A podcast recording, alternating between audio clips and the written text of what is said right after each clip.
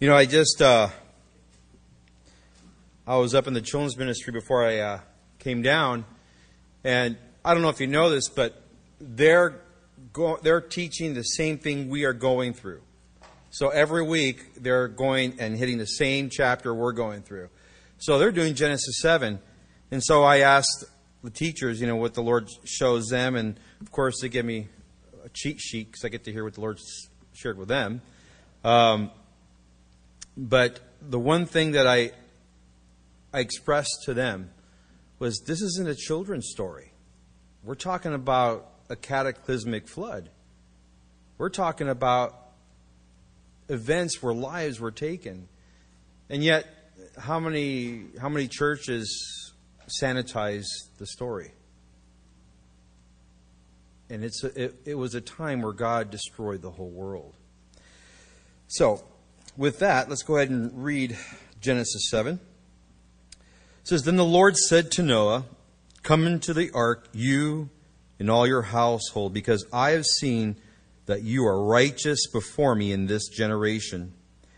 You shall take with you seven each of every clean animal, a male and his female, two each of animals that are unclean, male and his female.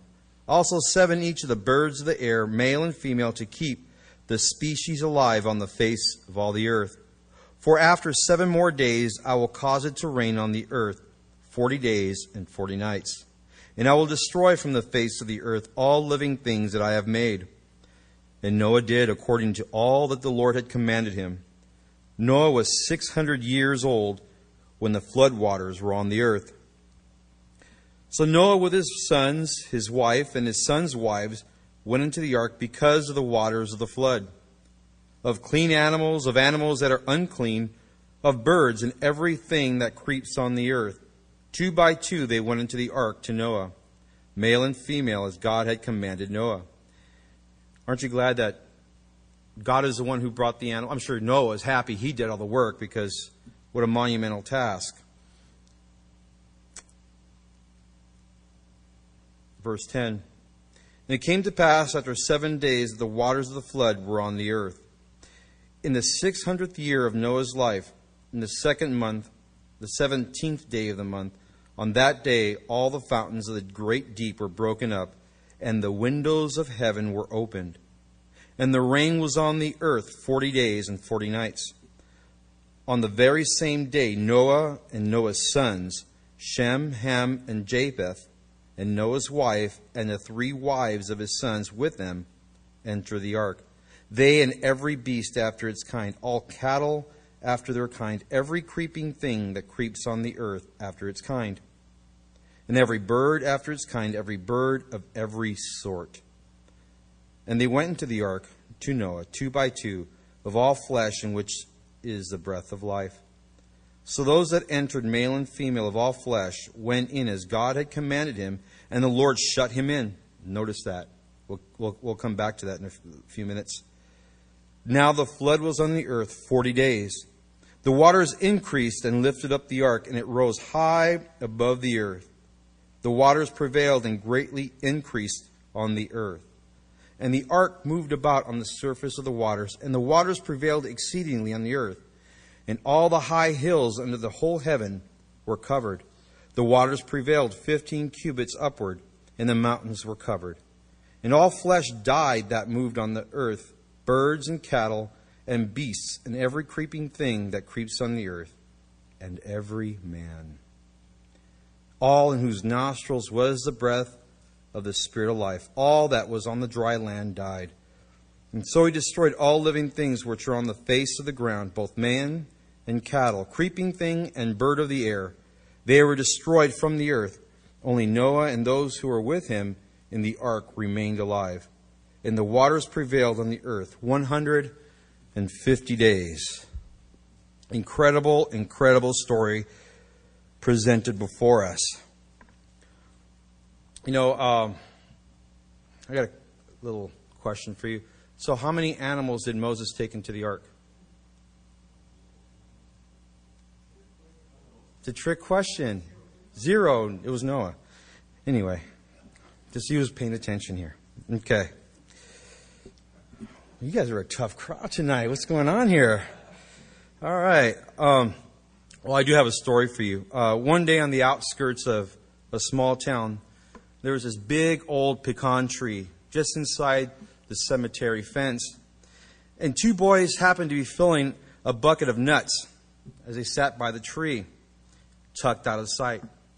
And they could be heard dividing the nuts. One for you, one for me. One for you, one for me. And as they were counting, one of the buckets tipped over and se- several of the nuts rolled down towards the fence. Meanwhile, as they were counting, another boy came right along on the road with his bicycle. And as, as he was passing, he, he heard voices coming from the cemetery, and being inquisitive, he made his way over there. And he, and he started to investigate.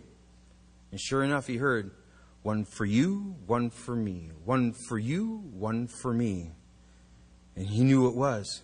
He jumped back on his bike and tore off towards town. And just as he came around the bend, he met an old man with a cane, huffing and puffing. He said, Sir, sir, you got to come with me. You won't believe what I heard. What is it you've heard? He goes, I've heard Satan and the Lord dividing the souls. He says, beat it, kid. Can't you see it's hard for me to walk? But the boy kept insisting, you got to come, you got to come. And so finally the man caved in. And he hobbles towards the cemetery. And as he approached the fence, there he heard, one for you, one for me, one for you, one for me. The old man whispered to the kid, Kid, you're telling the truth. You've been telling the truth the whole time. Well, well let's see if we can see the Lord. So shaking from fear, they peered through the fence, hoping to get a glimpse. The old man and the boy gripped that, the wrought iron bars really tight, and they're trying to get a glimpse of the Lord, and then they hear, one for you, one for me, one for you, one for me. And then they stop and they go, oh, that's it. Uh, let's go over to the nuts by the fence, and uh, we'll be done. Well, needless to say, that old man was back in town five minutes ahead of the boy with the bike. The nuts by the fence. Judgment, man. Inevitably, it's going to come. You just hope you're in the right bucket. Noah didn't have that kind of fear. He didn't have to run. He was on the right side. And here in verse one, the time has come for Noah to enter the ark. It says, Then the Lord said to Noah, Come, come into the ark, you and your household. The Hebrew for the word come carries the idea of entering in, to come in, or to come upon. But sometimes, depending on the context, it means to invite, to bid, to beckon. And I, I'm of the opinion that I could just see the Lord inside the ark. He's telling Noah, come in. Notice he's not on the outside saying, hey, go in. He's saying, come in. And, that, and I, I like that picture, because I like to think that it's the Lord who's bidding us to come in. And what a picture uh, set before us, that the God of the universe is bidding us to come in. He's doing the same thing today. He's saying, come. Come in. And then he says, You are righteous before me in this generation.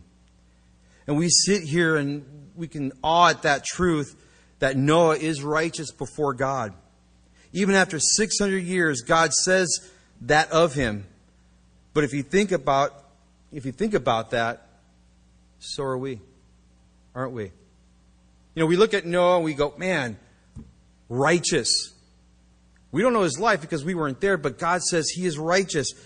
And when I read about Noah and men like that, you go, man, there's something or a quality about them I wish I was like. There has to be something unique, something you almost envy because you know your sinful propensity.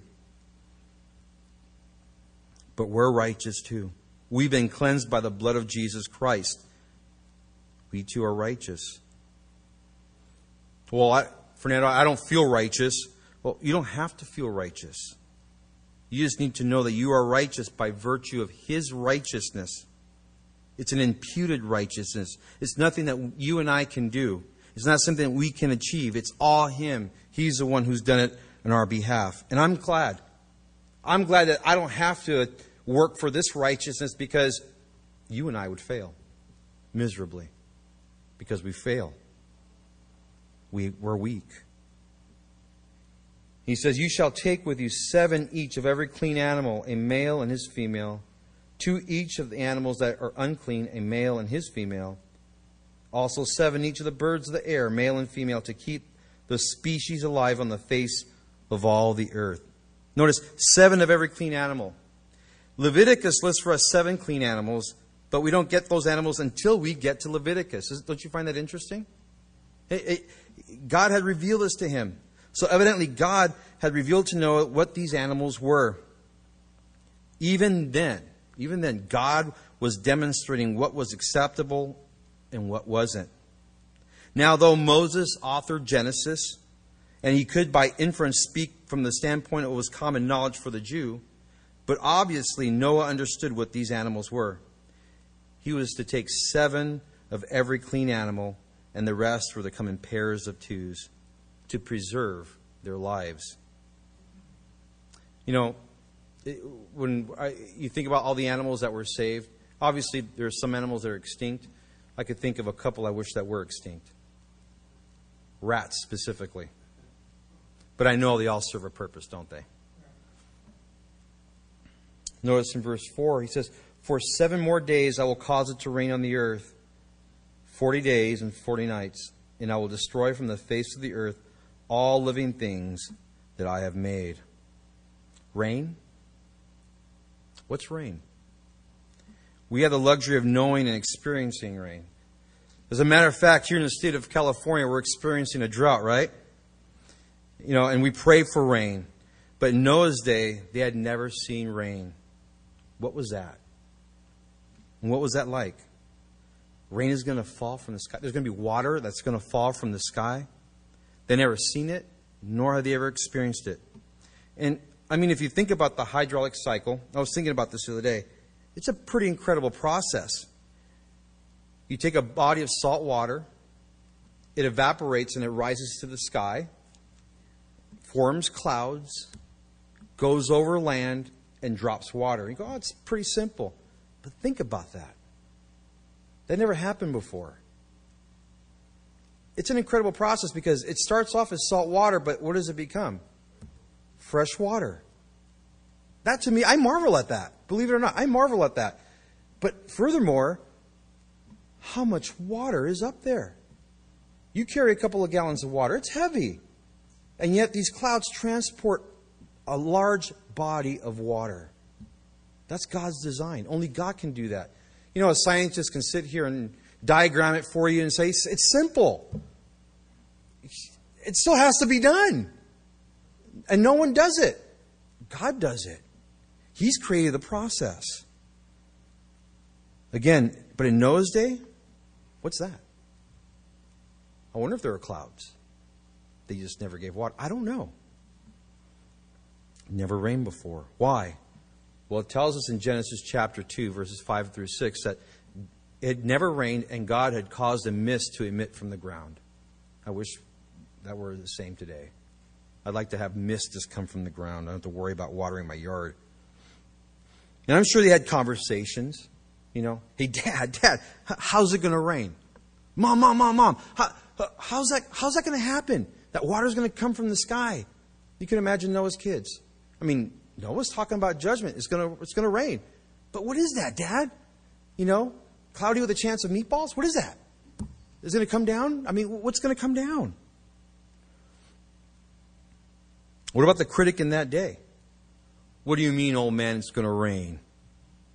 You know, he goes down to his local Sprouts and sees people and he talks to them about judgment. What are you talking about? He's a loon. Water from the sky. Sounds like fiction to me. What was that like for his wife and children to go through? You ever think about that? Did they lose friendships? Did they get ridiculed? Did they struggle trying to live godly in an ungodly world? If you're a parent, I think you understand what that, that feels like, don't you? You know, you get saved, you have kids, and then you see your kids growing up, and you're trying to just embody to them what it is to be a Christian, and then they experience the world. And you don't want them attached to the world, but we know we have to live here. And yet, we get it, don't we, as Christians? You know, before I came to the Lord, my friends were my family. We went everywhere together. We did everything together for years. I mean, literally for years. My, my parents weren't around. My mom worked two jobs. I barely saw her. My dad wasn't even in the picture. And so my friends became my family. And, you know, these are the type of friendships that I thought you'd only see in movies, you know. Uh, these lifelong friendships. And you thought, man, through thick and thin, you'll be there. And then the moment comes when you hear the gospel. I heard the gospel. And by week's end, all my friends were gone. What's that? What happened? I lost all my friends. I didn't build an ark. I wasn't a preacher of righteousness. I didn't tell people it was going to rain. I just told them I accepted Jesus Christ as my Lord and Savior. And that was it. That's all they needed to hear. And yet this family lived for one hundred twenty years with that message. What was that like for them?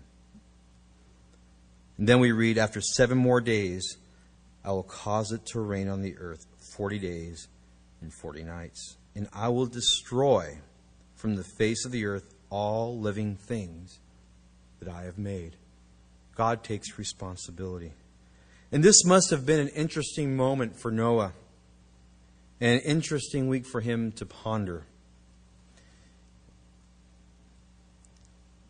What would you do knowing that in seven days everything that you know it, as you know it, was going to be destroyed?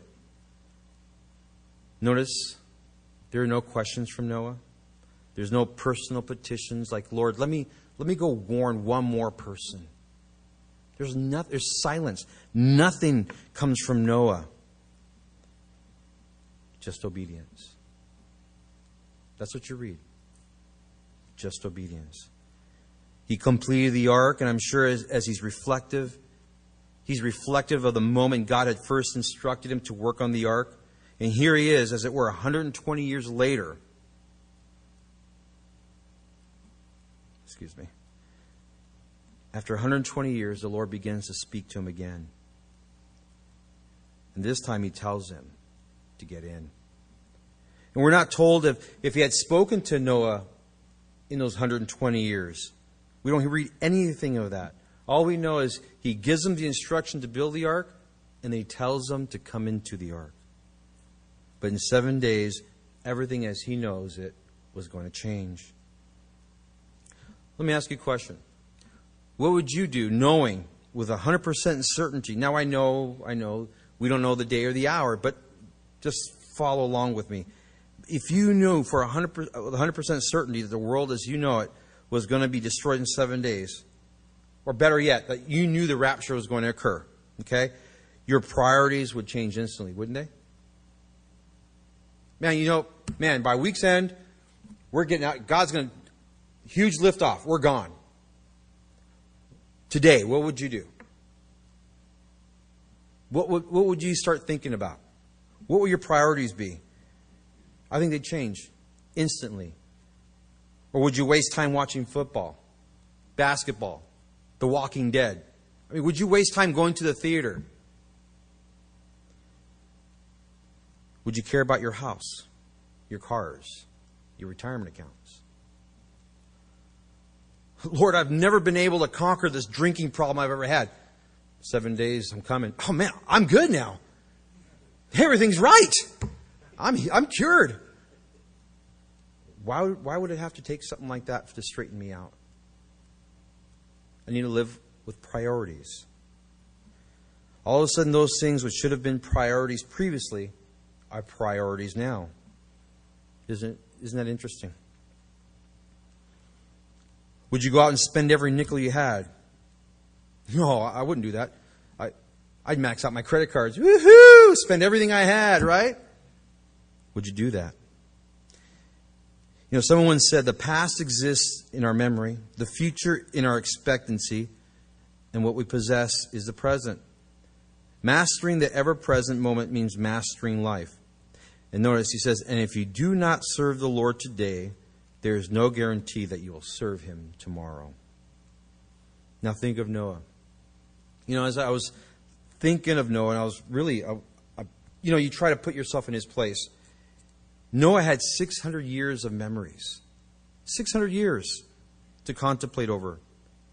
He had six hundred years of watching the world sink deeper and deeper into darkness. He had six hundred years of observing the culture deteriorate before him, before him. And yet, he found grace in the sight of the Lord. We read that in Genesis chapter six. six hundred years of memories, and in seven days, the rain was coming. Think of Noah's daughter-in-laws and what they must have thought. They had to have families, right? They all had mothers and fathers, and it's not unreasonable to think that they had brothers and sisters, uncles and aunts. And what was that like for them, joining the Noah family? I'm sure their family said, man, they're a bunch of quacks. They're, they're, they're on a whole new level. And, and And, you know, I commend these women because they committed to their husbands. You don't read of any of them saying, you know what, I want out. You guys are, are crazy. They stayed with their husbands. They don't, they're not running home to mommy and daddy. And how many in their families believed? How many were saved? Zero. Not one of them. Here's this five hundred year old man with his family building a vessel because he says God is going to destroy the world. And the way he's going to do it is he's going to cause rain to fall. Rain?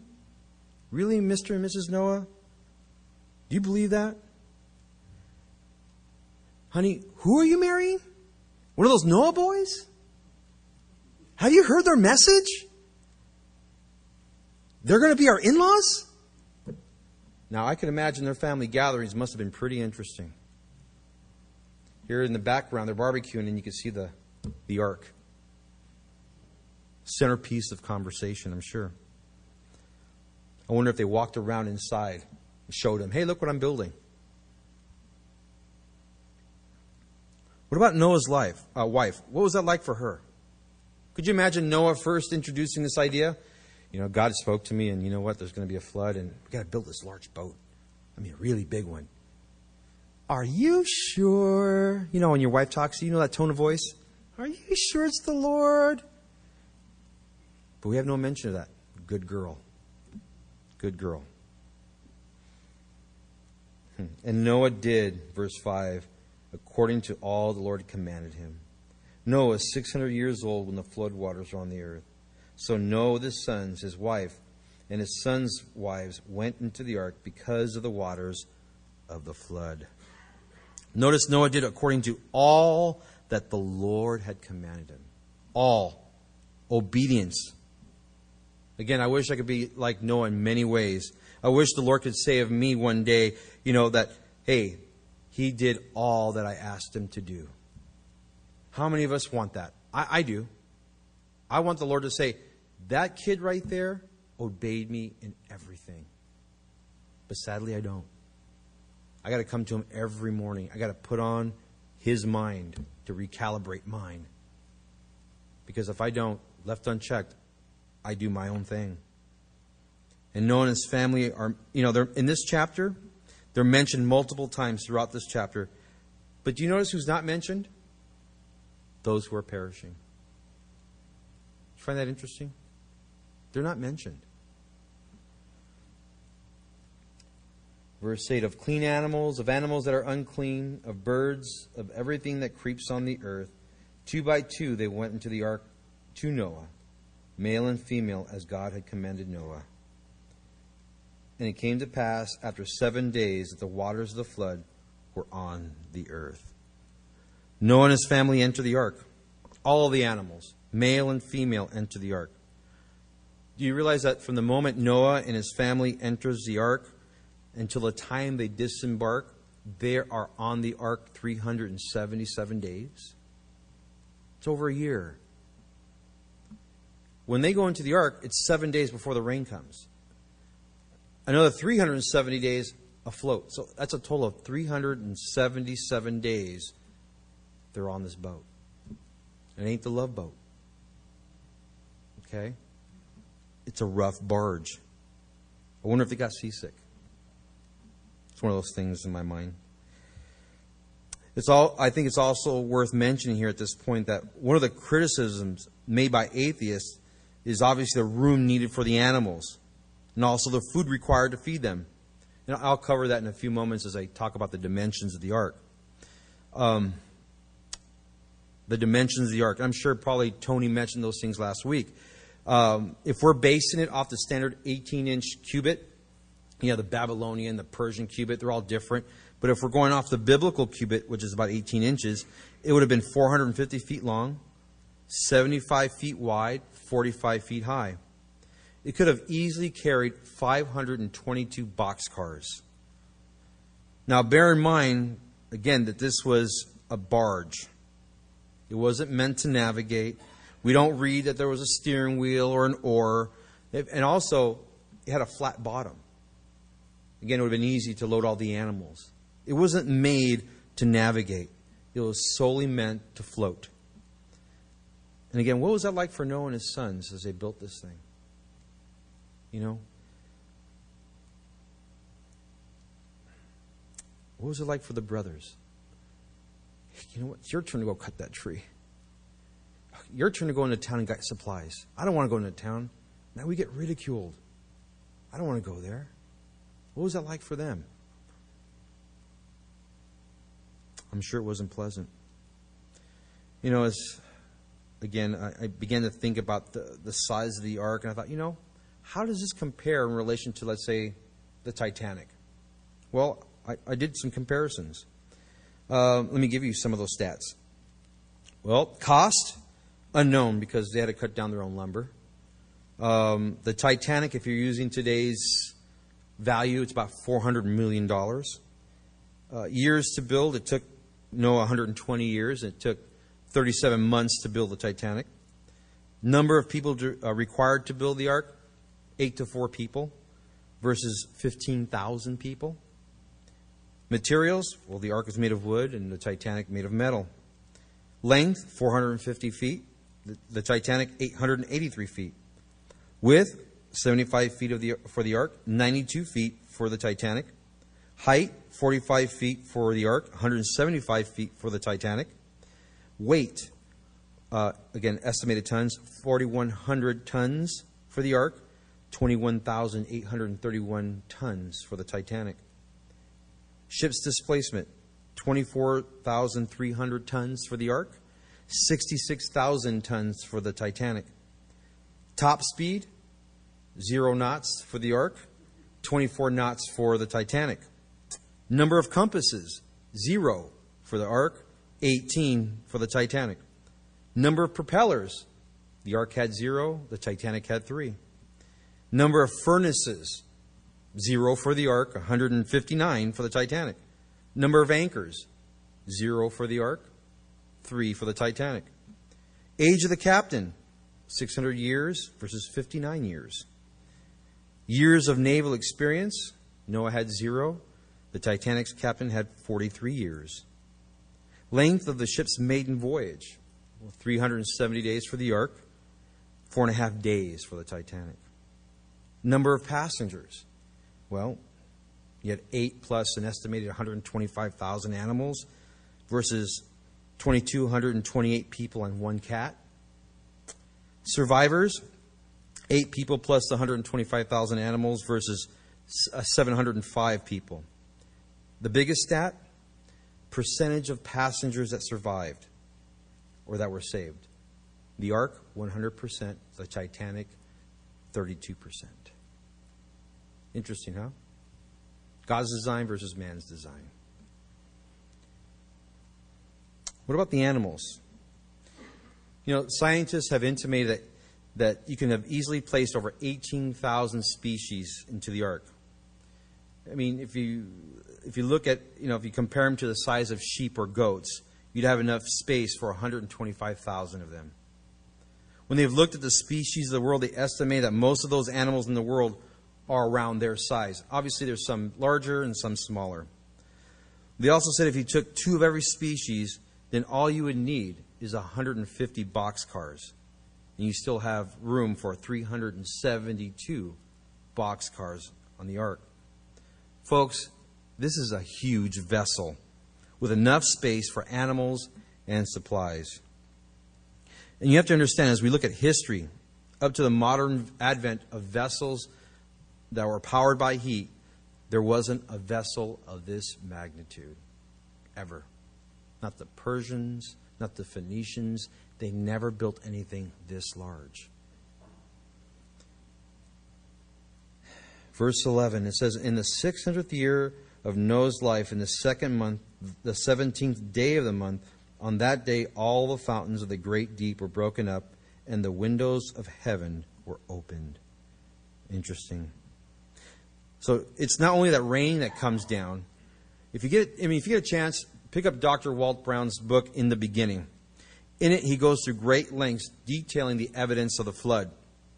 You know, um, I've had a great, I've had a great pleasure corresponding with uh, Doctor Walt Brown through the years. He's a great guy. You know, I, I we've had some great discussions, and if you get a chance, get his book. But he theorizes that wor- worldwide there are these interconnected subterranean water chambers, and when these erupted, it had the energy release of three hundred trillion hydrogen bombs. I don't know what that's like. I mean, a gun goes off. I think that's pretty powerful. You're talking about three hundred trillion hydrogen bombs. Consequently, it resulted in fractures that traveled across the surface of the earth at a rate of three miles a second. The crack, following the path of least resistance, circled the earth within two hours. The weight of the rock strata, as it compressed on these water chambers, would cause the waters to shoot through the cracks with such pressure that it jetted up supersonically upwards about twenty miles into the atmosphere. Think about that, folks. A wall of, not just geysers. Sometimes we think of, oh, just these geysers. No, walls of water going twenty miles into the air. And that water is coming back down. So you have that happening with the rain. And the water is jetting through at such a high pressure that it erodes the soil where the water is jetting through. It's similar to, let's say, your pipe in your yard. When it bursts, it's not a clean hole. You, you see the soil as it's eroded. Well, that's exactly what happens here. These ridges are, are covered by the ocean's water. So if you could, if you could... take off, you know, if you could remove the, the, the ocean water and you could see uh, the ground below, you would find these ridges that, like you'd find on a basketball. Okay? And they, they go all over the world. Again, this had to be an incredible event. Land masses eroding away as waters jetting upwards, causing the land to slide back at a rate of forty-five miles an hour. And as this land is sliding back, so you have this jet. As the land is sliding back at forty-five miles an hour, it eventually hits resistance. And the land becomes like an accordion.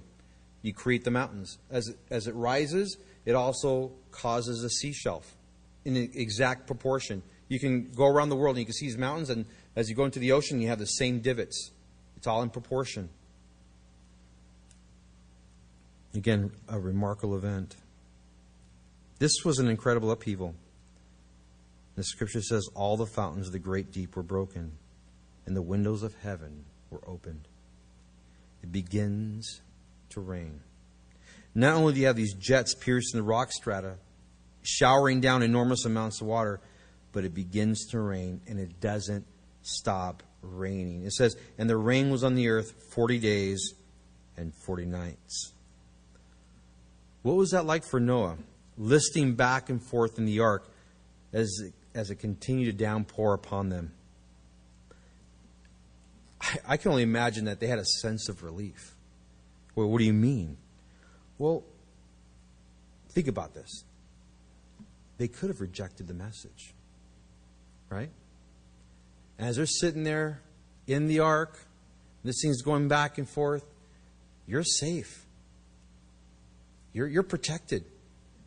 Everyone's gone. And I don't know about you, but there are times when I'm sitting in my, you know, in my, my time of just meditating and just thinking about the Lord and what He's done for me, I think I've been saved from a lot. Even now. I accepted the message. I could have potentially rejected the message, and I didn't. And I'm sure as they're sitting in the ark, they're thinking about that. They're thinking, man, we could have, we had the potential to reject, and we didn't. And it's not because we're smart. We just decided to make that decision. And I'm sure they're thinking that.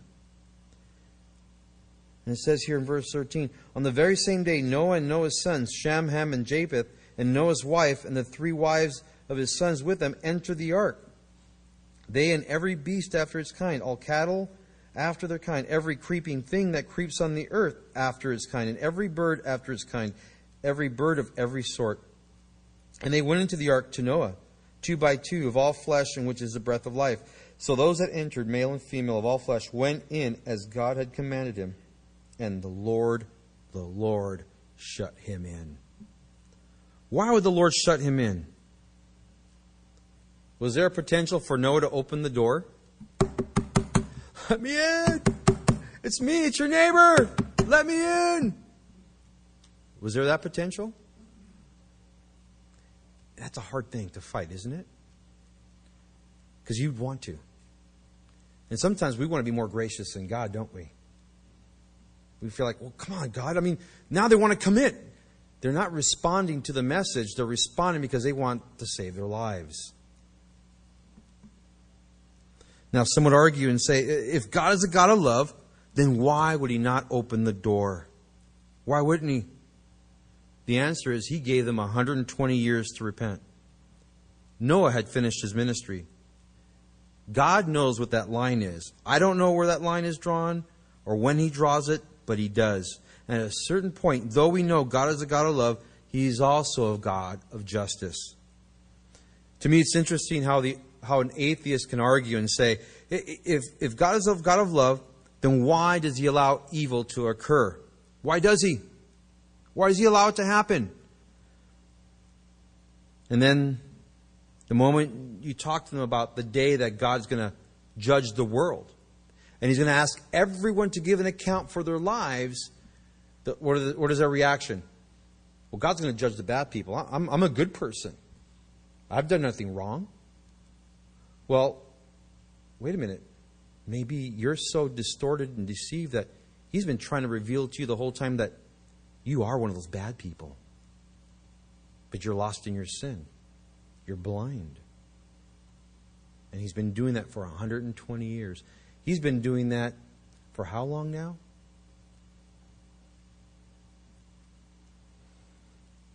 You want to see man at his best? You want to see a picture of man? Turn to Romans chapter three.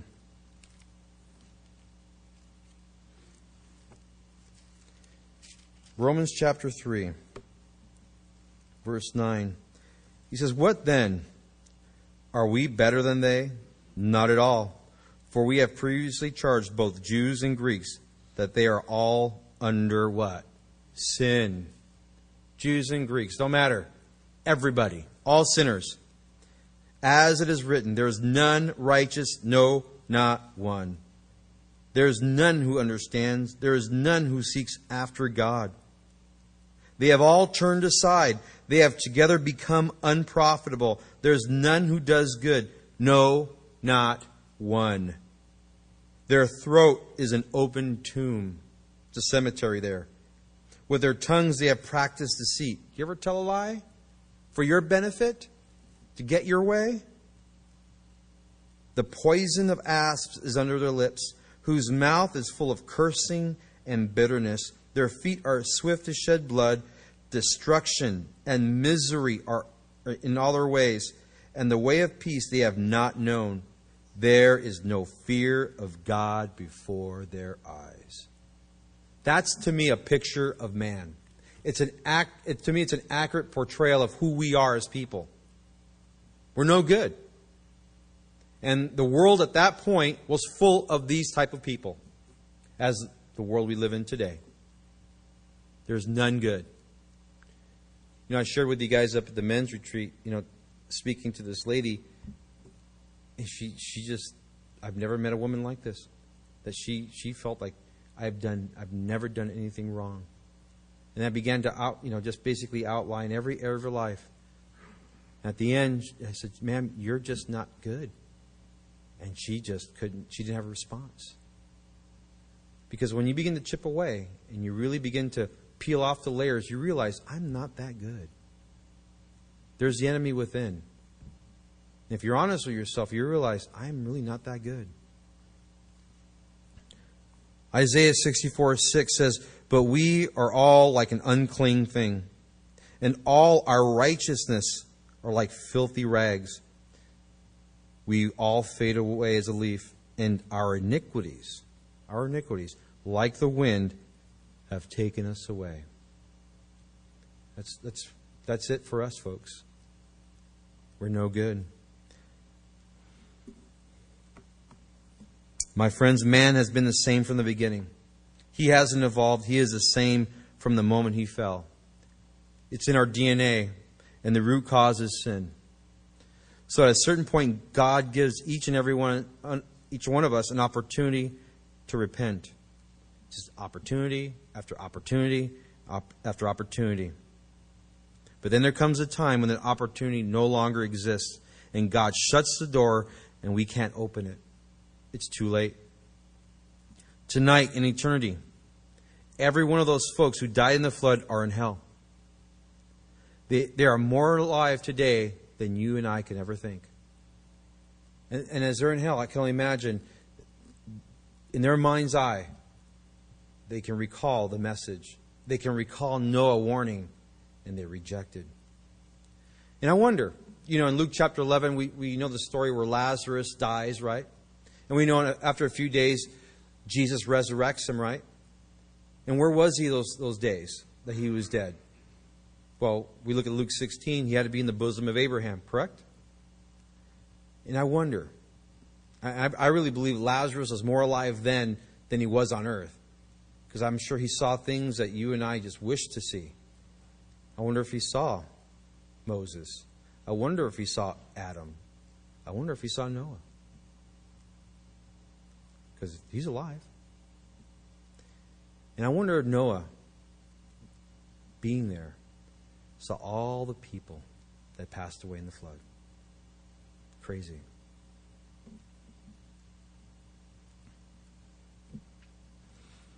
The Lord shut him in. Notice verse seventeen. "Now the flood was on the earth forty days. The waters increased and lifted up the ark, and it rose high above the earth. The waters prevailed and greatly increased on the earth. And the ark moved about on the surface of the waters, and the waters prevailed exceedingly on the earth, and all the high hills under the whole heaven were covered. The waters prevailed fifteen cubits upward, and the mountains were covered." Fifteen cubits above the mountains. Just enough space for the ark to clear without hitting the bottom and grounding out. Again, we don't know exactly the path in which the ark traveled. However, the point in the scripture is, it's being exact. It's being specific. It's telling us how high the water rose in relation to the draft line of the ark. You know, most people don't realize the volume of water on earth is ten times greater than the volume of land above sea level. So, wait, what are you, what are you saying? Well, okay, for example, if you took all the land on the earth right now and flattened it out, and you put all that water back in, we would be nine thousand feet below sea level. That's how much water there is. Well, I'll ask you another question. What happened to all the water from the flood? It's still here. It's still here. Three quarters of the world is water. That flood water is still here. It's all around us. You know, then you have some people who say this was a local flood. And, and if it was a local flood, then there's no sense of building an ark, is there? Noah could have just easily moved. And if it was a localized flood, then the suggestion is it only rained in one specific area. No, folks, this is a flood where a vessel ended up resting on a mountain range seventeen thousand feet high. This was a major, major catastrophic event. You know, archaeologists have unearthed fossils where their bodies are contorted and positioned as if they had been in a washing machine. You can go up to some of the highest mountain peaks, and there in the soil they've found oceanic life, seashells everywhere. How did it get there? In Siberia, there's elephants and rhinoceroses that they have discovered in great masses mixed together with marine substances, with food still in their mouth.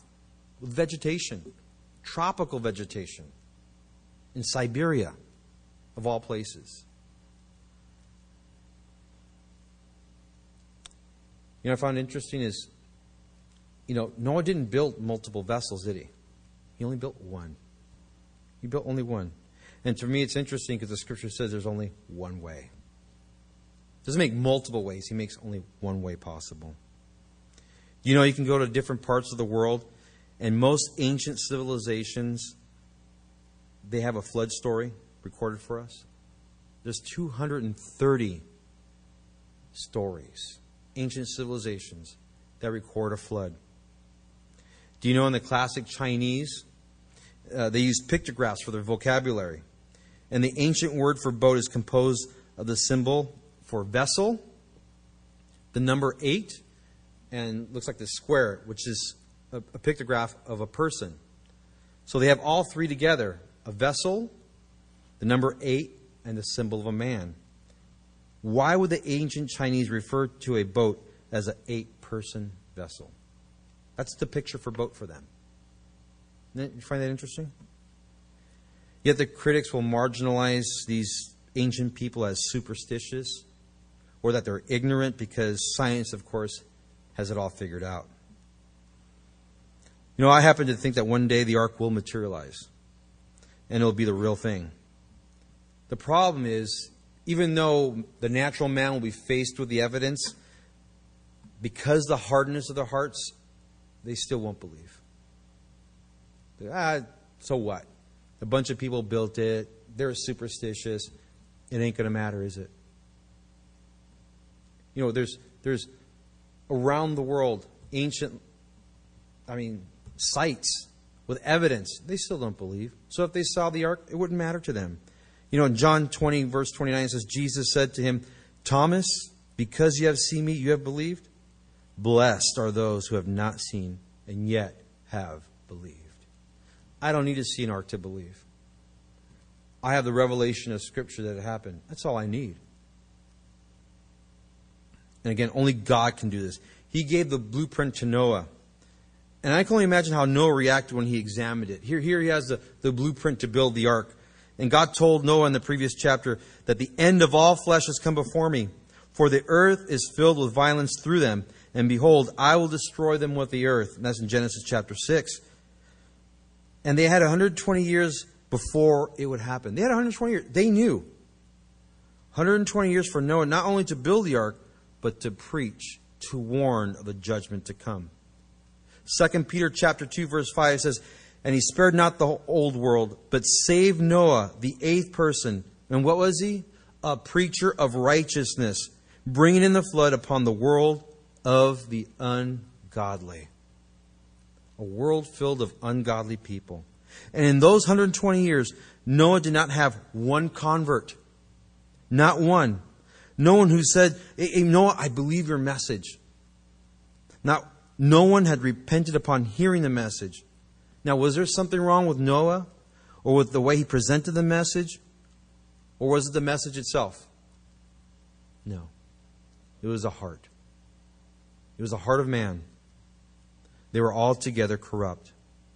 And I wonder how many of those people who lived in Noah's day thought they were okay with God. You know, there's some of you today sitting in this auditorium, thinking, you're okay with God. You come here and you feel comforted because there's people that like you here. And you think, you know what? I'm, I'm okay. But you go home and you're a different person. You're into things that you shouldn't be in. And you ought not to be.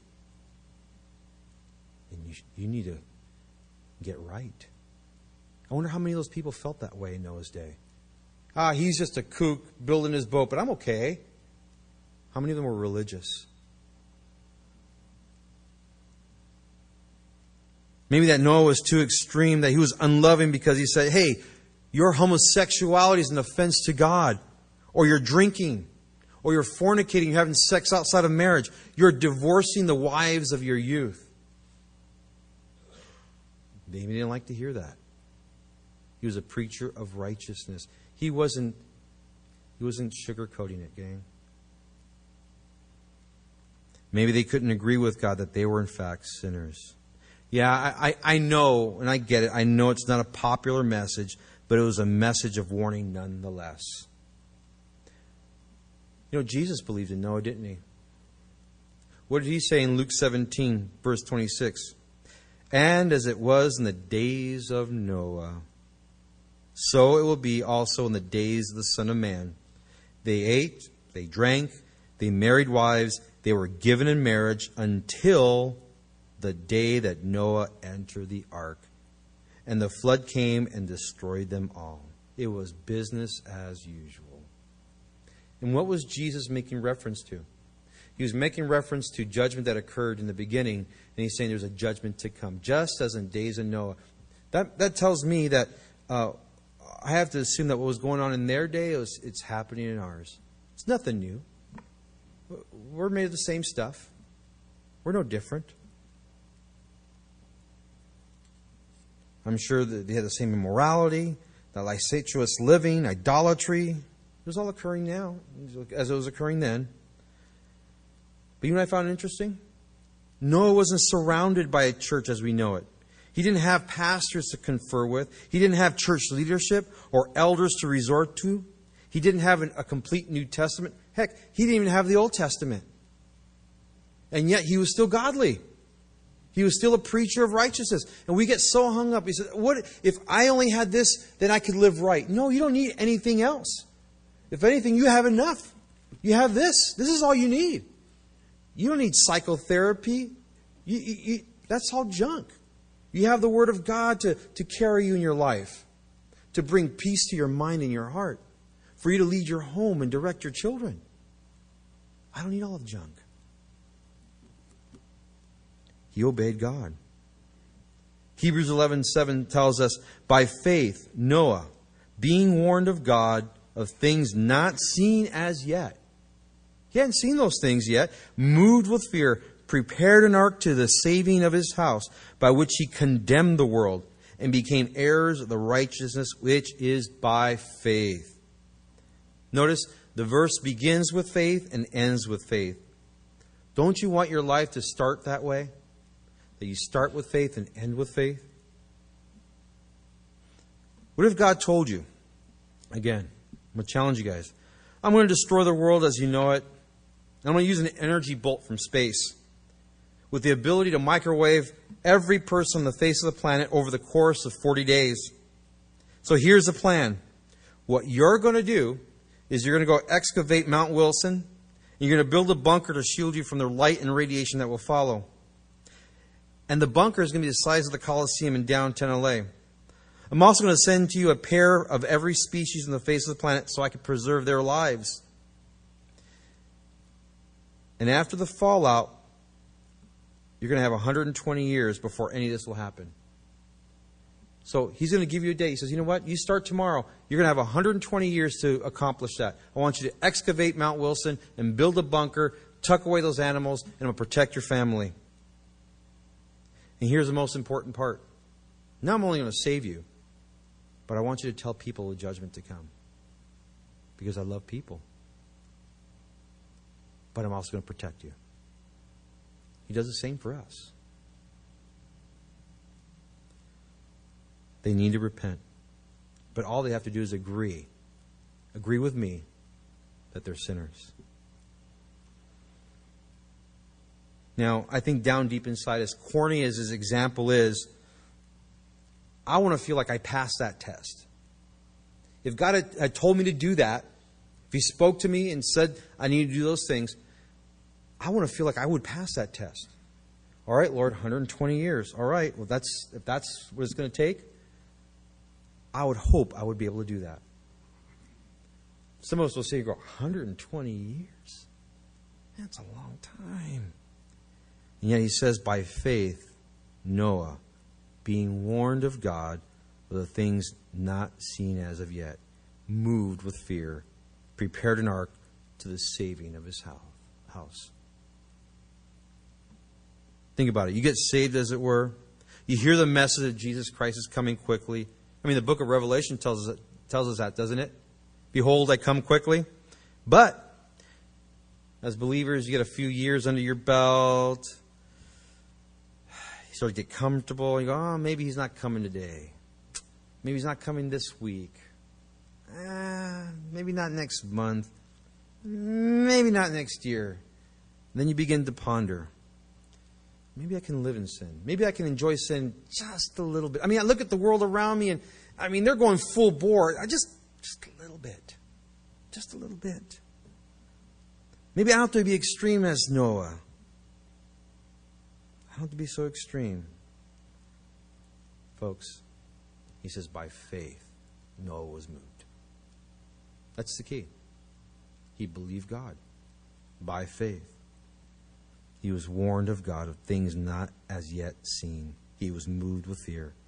He didn't go drinking. He didn't go look at pornography. He didn't go fornicate and build the ark. Okay? He didn't have one foot in the world, and he was building the ark. He was moved with fear. He moved by faith.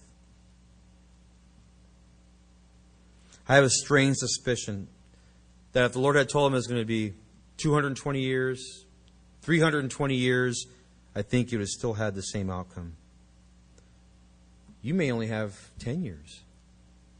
Can you live to that potential? If the Lord said, okay, you know, hey, Fernando, you got forty years. Can I live forty years faithfully unto him? By faith. And that's the key. Well, I have a family to raise. So did Noah. I'm ready to retire. Well, so was Noah. He was five hundred years old. If anybody had the opportunity to retire, it would be him or complain. But he didn't. The problem is, what are your priorities? How are you going to live? The Bible tells us the last days will be marked just as the days of Noah. And we're told to be watchful, for the Son of Man comes at an hour we know not of. What an incredible man Noah was. He wasn't perfect. We know that. You can read uh, chapter nine, verse twenty, because it tells us after the flood, he took up farming, he planted a vineyard, and he began to sip, and he got drunk. He was uncovered in his tent. We'll save that for another study. A little too much alcohol, folks. It'll taint your view of life. It'll mess you up. It'll hang you up. Verse twenty-one, and all flesh died that moved on the earth, birds and cattle and beasts and creeping thing that creeps on the earth. And this is what I found really sad. And every man. You know, I really, this verse really bothered me. I, you know, there's some verses that really hit home for you. This one really bothered me. Because, as I mentioned to the teachers upstairs, this event was horrific. I'm sure you had women who were pregnant. Babies died. Women died. Men died. People that you would go, those are nice people. But people who nonetheless rejected. And it says that every man died. What a sad commentary. The history of mankind. And, I, you know, on a side note, I think one of the reasons God caused it to rain, because we know that he used the waters to kill man. But I think one of the reasons also is to kill all the birds. Because you have ducks and seagulls that they could tread water. Not with rain, not with that much water. They killed everything. That water came down at such a, a rate, it, it just destroyed everything. Nothing would stay afloat. Verse twenty-two, all in whose nostrils was the breath of life, the spirit of life, all that was on the dry land died. So he destroyed all living things which are on the face of the ground, both man and cattle, creeping thing and bird of the air. they were destroyed from the earth. Only Noah and those who were with him in the ark remained alive, and the waters prevailed on the earth one hundred fifty days. Notice everything died, and only Noah and his family and the animals in the ark survived. That's it. The whole world went out. Everything died. Notice also the waters prevailed on the earth. That means the waters reached a certain level and maintained that level for one hundred fifty days before it began to subside. Now, if you're here tonight and all this sounds like the babblings of some ignorant man, or these are the writings passed down from lunatics, hey, that's your opinion. I get it. It, it doesn't diminish the fact that over two hundred thirty ancient civilizations record for us a global catastrophic flood. You can't get away from that. To me, that's interesting because you can go to any part of the world and you're going to get that. Whether you're in Mexico, Iran, China, it makes no difference. You're going to find the flood story. And what does it speak of? Again, God's judgment. And it's coming. I just found this story before I came up, and it kind of it kind of puts things in perspective for me. Um, Michael Borgart, he wrote for the National Geographic magazine in May of nineteen eighty-four, and he showed through a series of color photos drawings of the swift and terrible destruction that wiped out Roman cities of Pompeii in A D seventy-nine. The explosion of Mount Vesuvius was so sudden, the residents were killed while in their routine. Notice that. While they were doing their day-to-day affairs. No one expected this to happen. Men and women were at the market, the rich in, the, in their luxurious baths, slaves at toil. They died amid volcanic ash and superheated gases. Even family pets suffered the same quick and final fate. It takes little imagination to picture the panic of that terrible day. The saddest part is that these people did not have to die. Scientists confirm what ancient Roman writers record. Weeks of rumblings and shakings preceded the actual explosion. And when you begin to think about that, I think you guys get the picture. They didn't have to go through that. They didn't have to experience the devastation that would come, because the warnings were there, the signs were there. They could have avoided it. Much the same way we avoid the future judgment to come. You know, uh, when you look at the ark, when Noah entered the ark, seven days were going to pass and then the flood was going to come. Do you realize when the rapture occurs, where we're going to be? We're going to be in heaven with him for seven years, safely tucked away, sheltered, while the world is going to experience judgment. Interesting parallel. We're going to be in the ark. His ark in heaven. Interesting. And to me, it's just, again, the signs are there. Now, the good news for us, folks, is God is not calling you to build an ark. I'm positive. I guarantee it. He told us he would never again destroy the world with water. Now, fire is another issue, but he's not going to destroy it with water. We don't have to spend the next one hundred twenty years building a barge. We don't have to explain what rain is. But what we do have to do is tell folks about the ark, Jesus Christ, and the judgment that is coming. He is the door, and he is the ark of our salvation. He's ready to save. And that judgment is coming, and it's going to rain destruction. And we don't have to end up like those people, and neither do they. God wants to use you. He wants to use your lives. You're going to be used in areas that obviously I, I couldn't. You have friends, relatives. You have a sphere of influence I would never have. But God wants to use you. You say, well, I'm not very articulate. You heard my study. Neither am I. Our lives are our witness. People want to know what makes you tick. Why are you so different? Why don't you laugh at the same jokes that they laugh at? Why don't you hang out at the same bars that they hang out at? Why don't you smoke? Why don't you cuss? And if you do, then why? You're no different. What makes you different then? It works both ways. Let's pray. Lord, we come to you again in Jesus' name. And Lord, we thank you for just this chapter, Lord.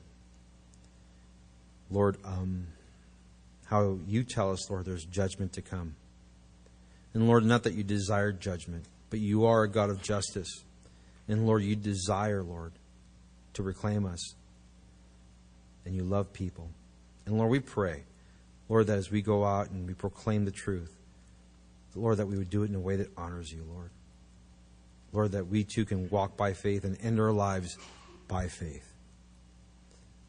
If you're here tonight and you don't know, Lord, maybe you're not right with the Lord, I'm going to pray right now. And you can just pray that's in your heart. And just ask the Lord to come in. And it's just a prayer of faith. Just repeat after me. Father, I come to you. In Jesus' name. I acknowledge, Lord, I am a sinner and I'm lost without you. I understand your Son Christ died for my sins, for me personally. And you offer that forgiveness. And Lord, I pray you would cleanse me of my sin. I believe your Son died and rose again for me. And Lord, I pray these things in Jesus' name. Amen.